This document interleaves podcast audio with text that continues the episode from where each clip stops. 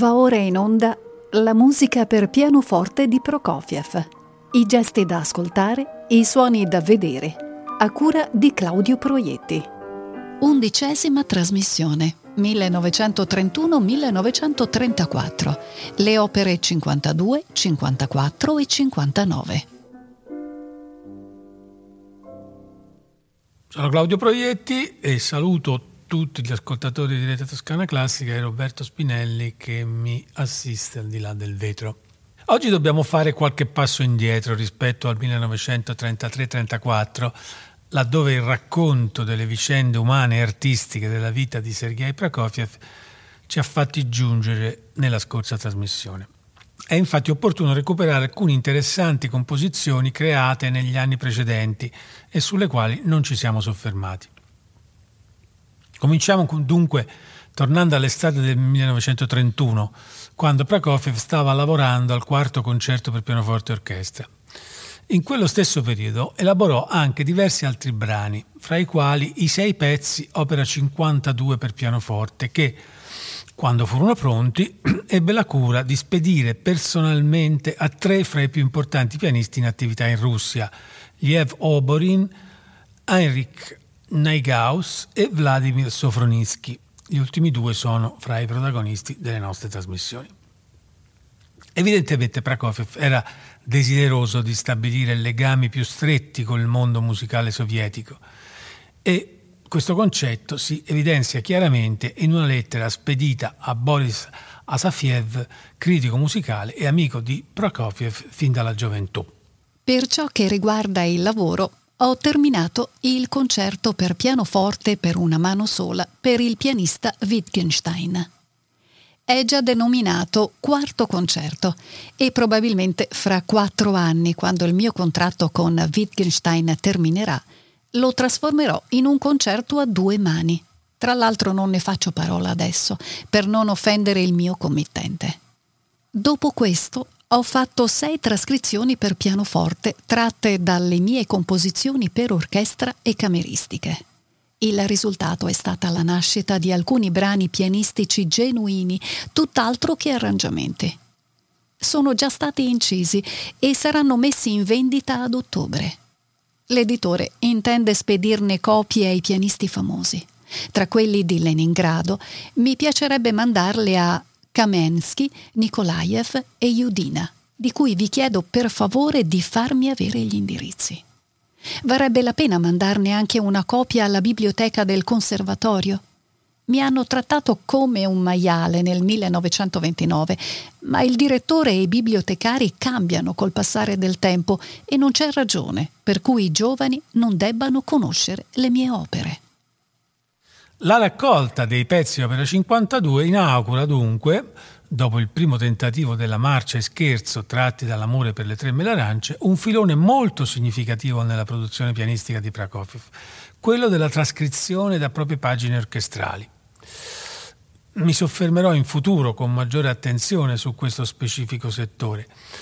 Per adesso basti dire che per un ascoltatore ignaro sarebbe impossibile distinguere una pagina pianistica originale da una trascritta.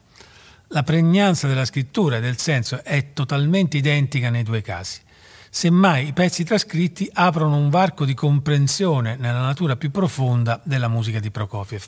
Capiamo cioè come essa si fondi primariamente sulla solidità della struttura formale e si realizzi su gesti musicali, temi, ritmi, figure, armonie, totalmente realizzati in se stessi.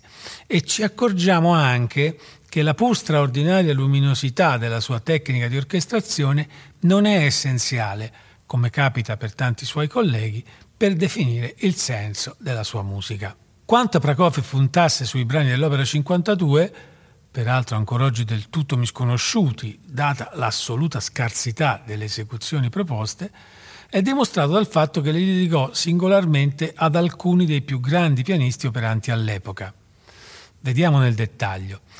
I primi tre pezzi sono tratti dalla recentissima partitura del balletto Il figlio prodigo e sono Intermezzo, dedicato ad Alexander Borowski, ed è la prima scena del balletto. Rondò, dedicato ad Arthur Rubinstein, ed è il tema della seduttrice. Studio, dedicato a Vladimir Horowitz, tratto dalla scena in cui il figliol prodigo si spoglia dei suoi beni. Il numero 4 è uno scherzino, derivato dai Cinque canti senza parole, opera 35 bis, dedicato a Nikolai Orlov. Il numero 5 è Andante, tratto dal quartetto opera 50, unico pezzo senza dedica. Il numero 6 è Scherzo, tratto dalla Sinfonietta e dedicato ancora ad Horowitz. Noi ora ne ascolteremo due, e precisamente il numero 2 Rondò e il numero 3 Studio. Il primo proviene dalla seconda scena del balletto Il figlio al prodigo, quando il giovane allontanatosi da casa, perché desideroso di vita e avventure, arriva in un paese lontano dove incontra un gruppo di strani uomini che dapprima sono diffidenti e poi bevono e mangiano amichevolmente con lui. Quando compare una bellissima sirena vestita di rosso, il giovane è subito attratto ed è coinvolto, danzando con lei, in un irresistibile gioco di seduzione. Confuso, stordito e ubriaco, sarà derubato di tutti i suoi averi. Eccovi dunque questo rondò nel quale, grazie alle proprie dita particolarmente ispirate, Sviatoslav Richter rende visibili agli occhi delle nostre menti i corpi dei danzatori e la plasticità di ogni loro gesto. La registrazione risale al 4 aprile 1952 a Mosca.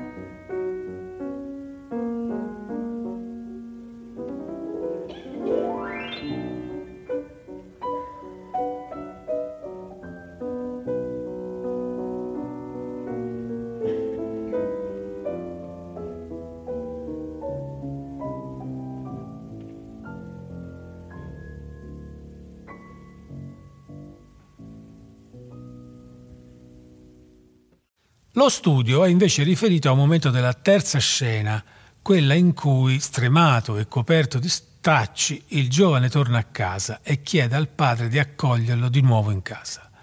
Lo ascolteremo eseguito da Prokofiev stesso in una registrazione che rende pienamente giustizia del suo grande pianismo.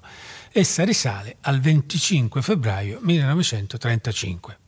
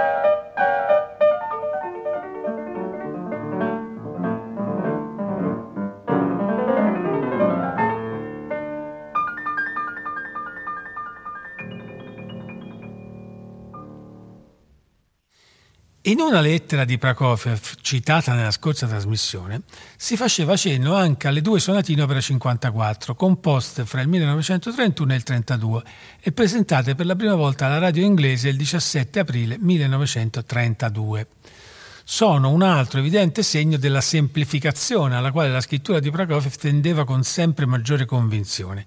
E mi pare importante notare il fatto che per segnalare ciò si sia rivolto innanzitutto a forme storiche e complesse, quali la sonata pianistica e la sinfonia.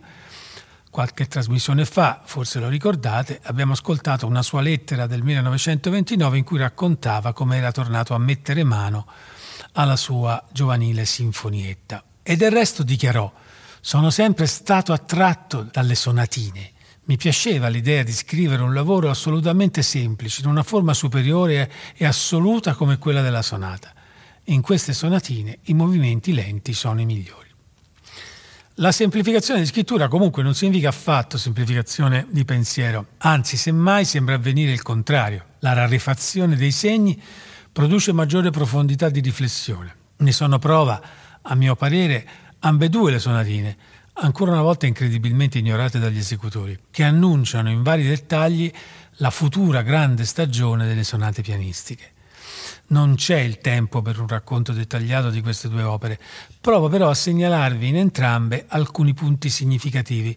La eh, sonatina opera 54 numero 1 è in Mi minore eh, il primo tempo, allegro moderato eh, due quarti, è tutto basato sul gioco di contrapposizione, di scambio e sottile trasformazione di due elementi che compaiono subito, fin dalle prime battute, e che sono, come al solito, un elemento ritmico e uno elemento lirico.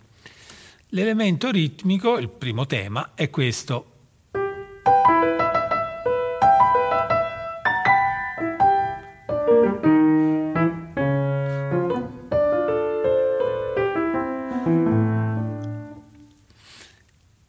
Il secondo tema, che sarà quello più lirico, viene però preceduto da una sorta di preannuncio, che è questo.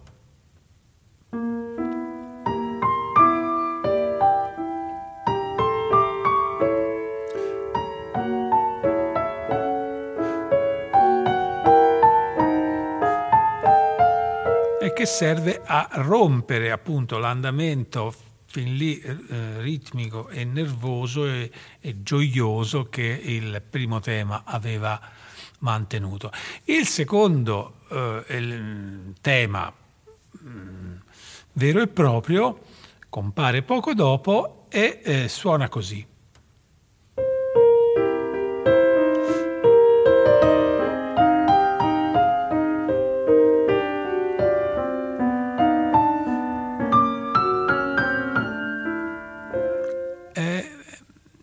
Come sentite rimane eh, un po' sospeso a metà, è come se fosse un'idea che eh, abortisce. Eh, ve la faccio risentire. La, la frase si apre qua, ancora più su, però poi si richiude. E poi poi ricomincia. Esattamente come prima, però anche stavolta si interrompe e parte una terza volta. E stavolta va, riesce a salire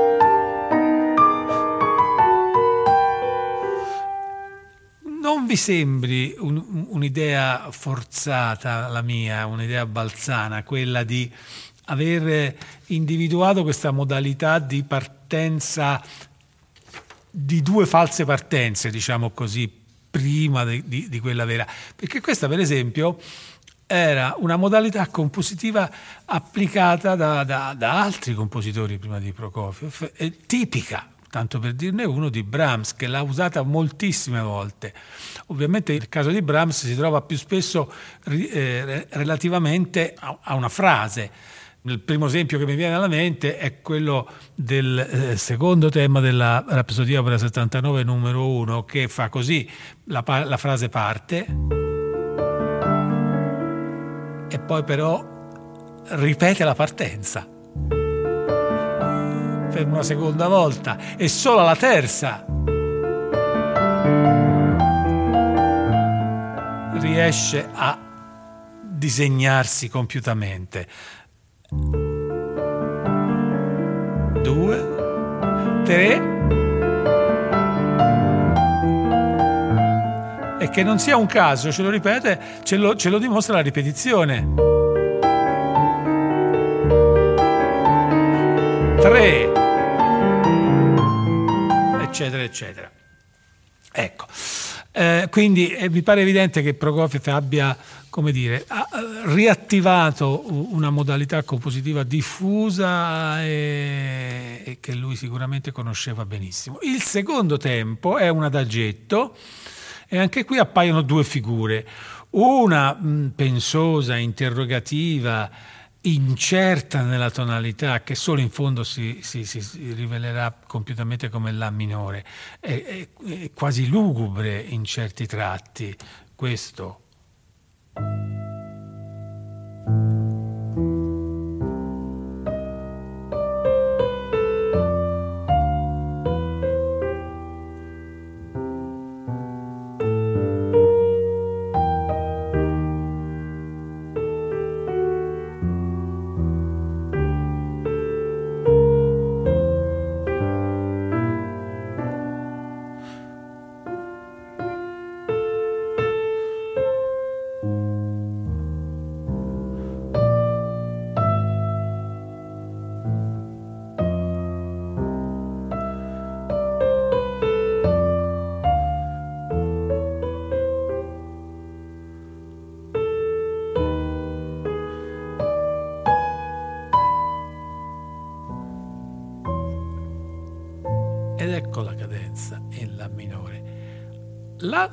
Seconda idea parte subito dopo ed è lirica, molto espressiva, quasi commossa.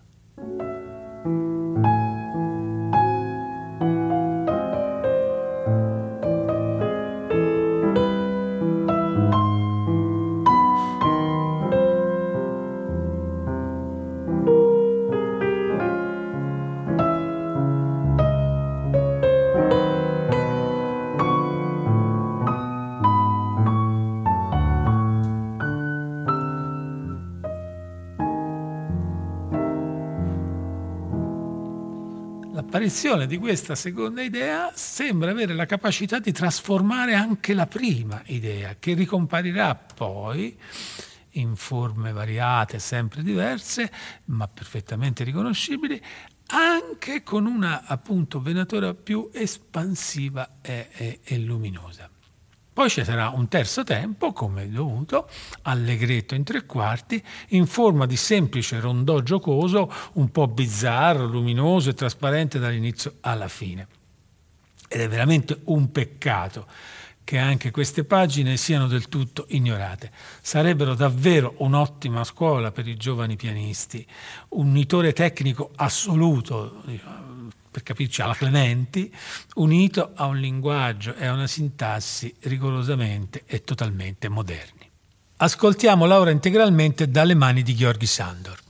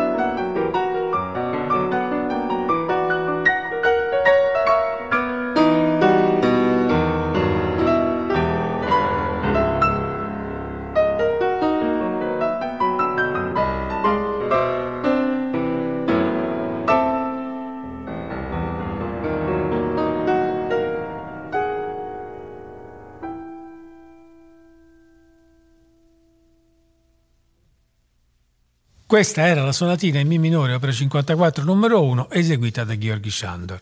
La sonatina opera 54 numero 2 è in Sol maggiore. E il primo tempo è un allegro sostenuto in quattro quarti e anche questo è uno splendido esempio di forma sonata realizzata in miniatura ma con perfetto equilibrio e grande evidenza a tutti gli elementi. Ora io vi farò sentire il primo e il secondo tema perché vi sia chiara la loro identità. Dopo, durante l'ascolto, cercate di riconoscerli e provate anche a individuare dove finisce l'esposizione e comincia la fase dello sviluppo e successivamente a riapparire del primo tema quando inizia la ripresa conclusiva. Allora, il primo tema è, eh, parte un po' alla Haydn, diciamo così, perché comincia così,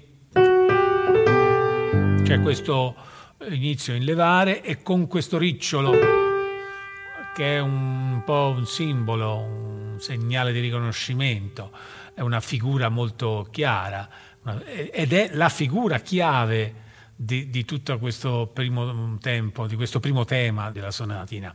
Eh, infatti lo riascolteremo costantemente, vi faccio sentire l'inizio proprio.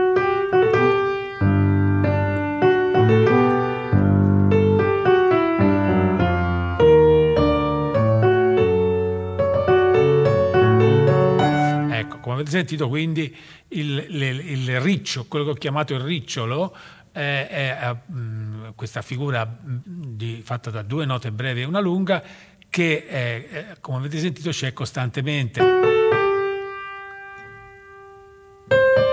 L'abbiamo sentita varie volte. All'inizio viene presentata una, una forma leggermente più, più veloce, più stretta, è una figura di terzina, però è sempre quella e non comparirà mai più in questa forma ristretta, in questa forma più sintetica, terzina, se non eh, come segnale dell'avvio della ripresa, perché alla ripresa del primo tema lo risentiremo esattamente nello stesso modo.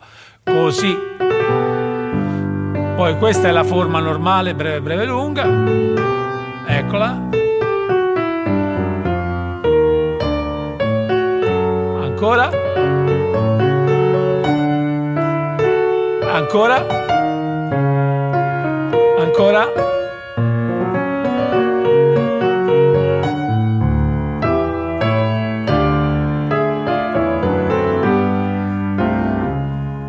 E qui finisce, si completa il primo tema.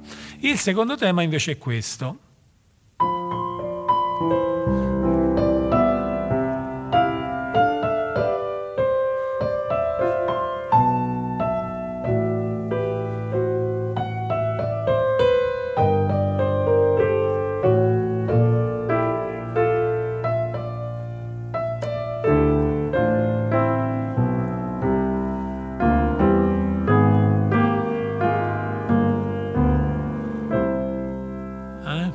Dove c'è la, si tenta di far coesistere un elemento accordale, mm, questo, questo, questo, sentito, con una figura di, la figura di in quattro ottavi, che, che abbiamo sentito Ecco, l'equilibrio fra queste due figure è eh, la chiave, diciamo così, di questo eh, secondo tema del primo movimento. Il secondo movimento invece sarà un andante amabile diviso nettamente in due parti. Una prima parte severa, quasi nuda nel suo rigoroso contrappunto diatonico a due voci la seconda invece fervida e fremente nel suo moto ininterrotto di biscrome a sostegno di una linea melodica mobile e frammentata, molto ricca di cromatismi. Stavolta però, eh, a differenza della sonatina precedente, non c'è nessuno spazio per qualche forma di integrazione fra le due entità. La prima eh, cioè quella contrappuntistica, può solo riapparire come un fantasma nelle ultime battute. E infine il terzo movimento è un allegro, ma non troppo, che è un valzer che cerca di affermarsi, di trovare spazio, ma deve costantemente lottare con altre figure, con altri ritmi, altre immagini, tutte repentine e fugaci.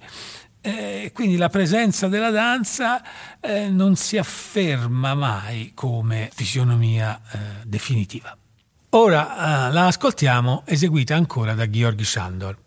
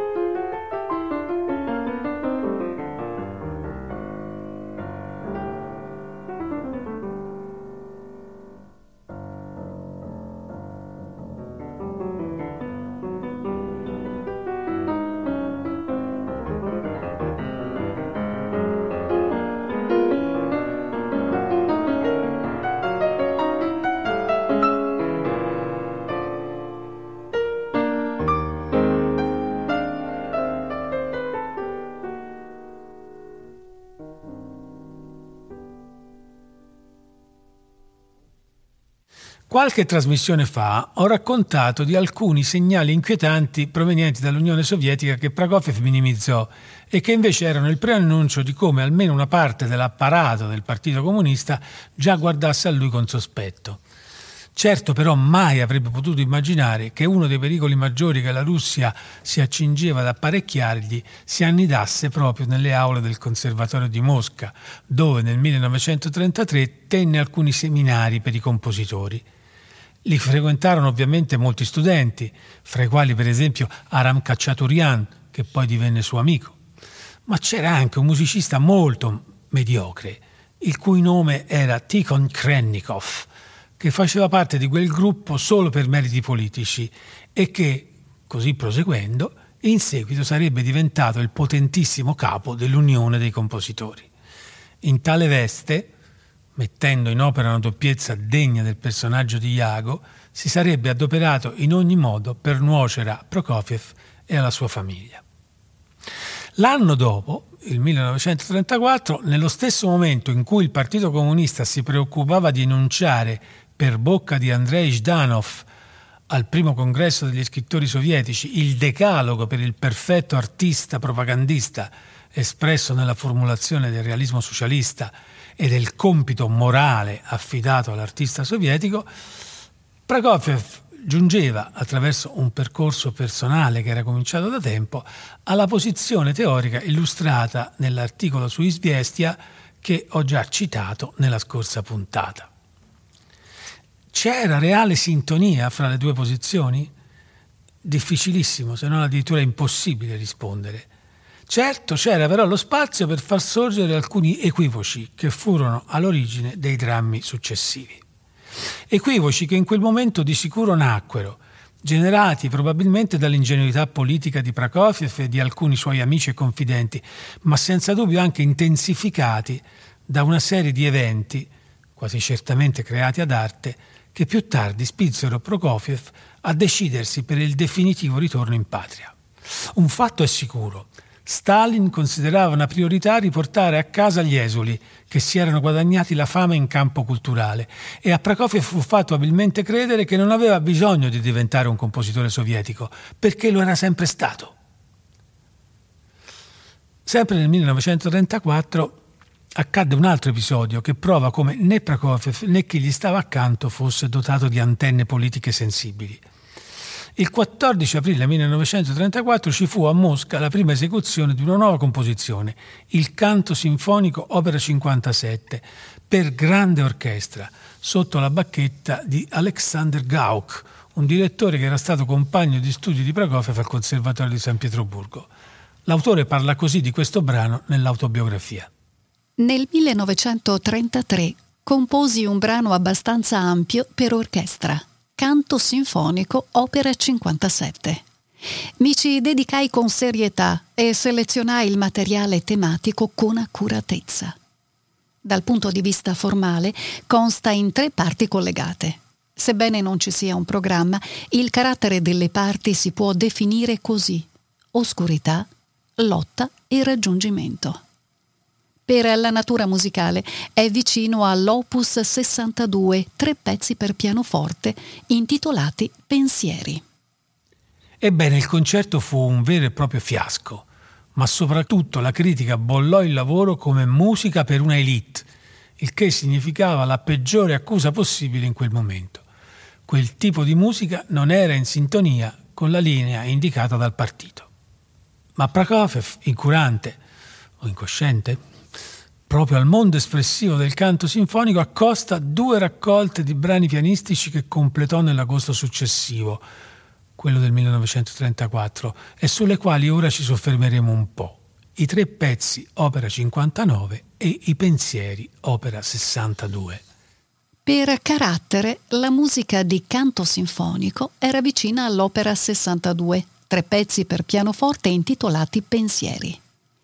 Il secondo di questi è uno dei miei pezzi meglio riusciti. Più semplici sono i tre pezzi per pianoforte Opera 59, Passeggiata, Paesaggio e Sonatina pastorale. Questa sonatina, in un unico movimento, è riuscita più chiara, e più come una sonatina deve essere rispetto alle due precedenti Opera 54. Come avete sentito dalle parole dell'autore, i tre pezzi che compongono l'Opera 59 sono Passeggiata, Paesaggio e Sonatina pastorale. Tutti recano evidente la spinta verso una semplificazione del linguaggio, anche se, come ho già detto altre volte, semplificazione linguistica non significa affatto semplificazione di senso, ma anzi tensione a un'essenzialità più complessa da interpretare. Il titolo Passeggiata, nell'ambito della musica per pianoforte, evoca immediatamente due celebri antecedenti. Le pagine che punteggiano la raccolta Quadri di un'esposizione di Mussorgsky segnalando lo spostamento dell'ipotetico visitatore da un quadro all'altro e che formalmente sono realizzazioni diverse del medesimo materiale tematico, e la curiosa raccolta di dieci pezzi che Francis Poulenc, amico di Prokofiev, scrisse nel 1921, immaginando dieci passeggiate in giro per Parigi e dintorni compiute con mezzi diversi, a piedi, in bicicletta, in auto, a cavallo, in barca, in autobus, eccetera, eccetera. Beh, la passeggiata di Prokofiev è più simile a quelle del collega francese che non a quelle del venerato padre russo. Naso all'insù, aria svagata, sguardo che passa senza sa mai soffermarsi con troppa attenzione su immagini diverse che scorrono fulminee. Esse, anche se ripresentano, sembrano trasformate da una luce e un colore che non sono più gli stessi di prima. Ascoltiamo ora Passeggiata, eseguita da Georgi Sandor.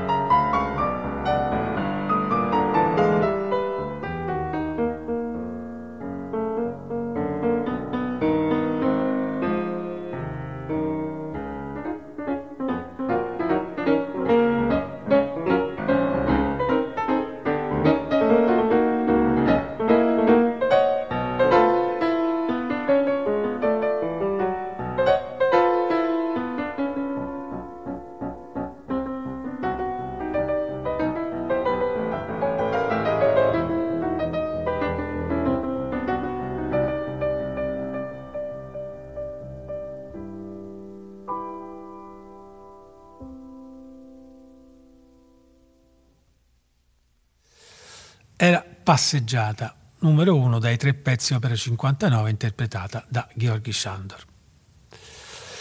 Il paesaggio, opera 59 numero 2, tratteggia con linee veloci e nervose un ambiente mobile e difficilmente afferrabile, ma nello stesso tempo identificato con tratti inequivocabilmente incisivi. Sembra davvero il disegno, fatto solo di suoni, di un ampio squarcio naturale, in cui nervosi profili di colli e boschi si alternano a luminose radure pianeggianti. In mezzo un ampio respiro melodico, forse quello di un corso d'acqua, che scorre cantando, nella massima serenità. La sonatina pastorale è in un unico movimento moderato che nel luminoso diatonismo del Do maggiore imbastisce raffinati e terzi contrappunti e che sembra avere introiettato l'idea stessa di dolcezza bucolica. È davvero l'anticipo di alcuni momenti sonatistici sublimi che appariranno fra qualche anno e che saranno analogamente pure espressioni di pensiero tradotte in suoni. L'interprete di paesaggio e sonatina pastorale sarà Sviatoslav Richter, che amava moltissimo questi brani e li inseriva assai frequentemente nei propri programmi. Quanto il pianista li considerasse importanti e significativi ce lo dimostra l'occasione da cui è tratta la registrazione che vi propongo. Siamo infatti a New York, alla Carnegie Hall, ed è il 23 ottobre 1960. È la prima apparizione di Richter in Occidente e l'attesa per questo pianista, di cui dall'URSS erano già trapelate notizie straordinarie, è altissima. Ebbene, Richter si presenta con sette programmi diversi, da solo e con orchestra, che esegue nell'arco di due settimane. Fra quelli solistici soltanto due sono monografici. Il primo, che suona il 19 ottobre, è dedicato a Beethoven e comprende cinque sonate. Il secondo, quattro giorni dopo, è un omaggio esclusivo a Prokofiev e propone i brani che sto per farvi sentire, suonati come antipasto, alle sonate numero 6 e numero 8. Dunque una scelta di fortissima e inequivocabile simbolicità che colloca di forza Prokofiev nell'Olimpo dei grandissimi di tutti i tempi e fra i maggiori testimoni della musica del XX secolo, così come Beethoven lo era stato del XIX. Questo era dunque il contesto nel quale Richter collocava anche il paesaggio e la sonatina pastorale opera 59, esaltando la proiezione del loro mondo poetico verso aspetti importanti del futuro prossimo venturo. Li eseguiva sempre, però, associandoli al numero 3 dei pensieri opera 62, su cui mi soffermerò nella prossima puntata, e impaginandoli in una forma particolare che io ho voluto rispettare, anche a costo di forzare un po' la sistematicità abituale di queste trasmissioni. Infatti Richter eseguiva sempre nell'ordine e senza interruzione Sonatina pastorale opera 59 numero 3, Paesaggio opera 59 numero 2 e Pensiero opera 62 numero 3 e così noi ora li ascolteremo. Un saluto da Claudio Proietti.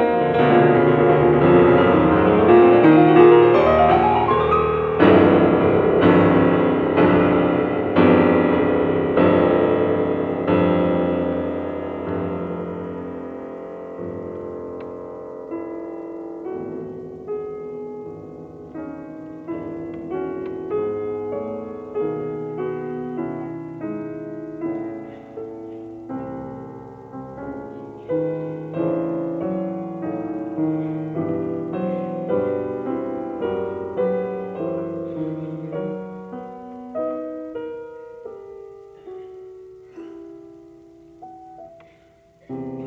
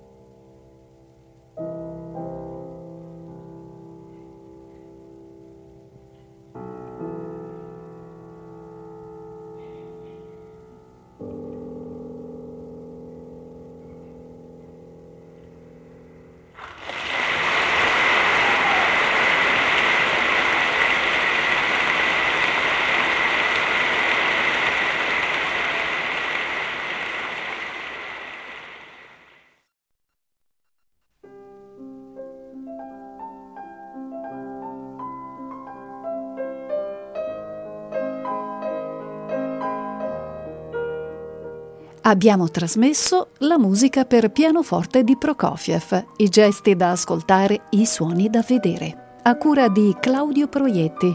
Undicesima trasmissione. 1931-1934, le opere 52, 54 e 59.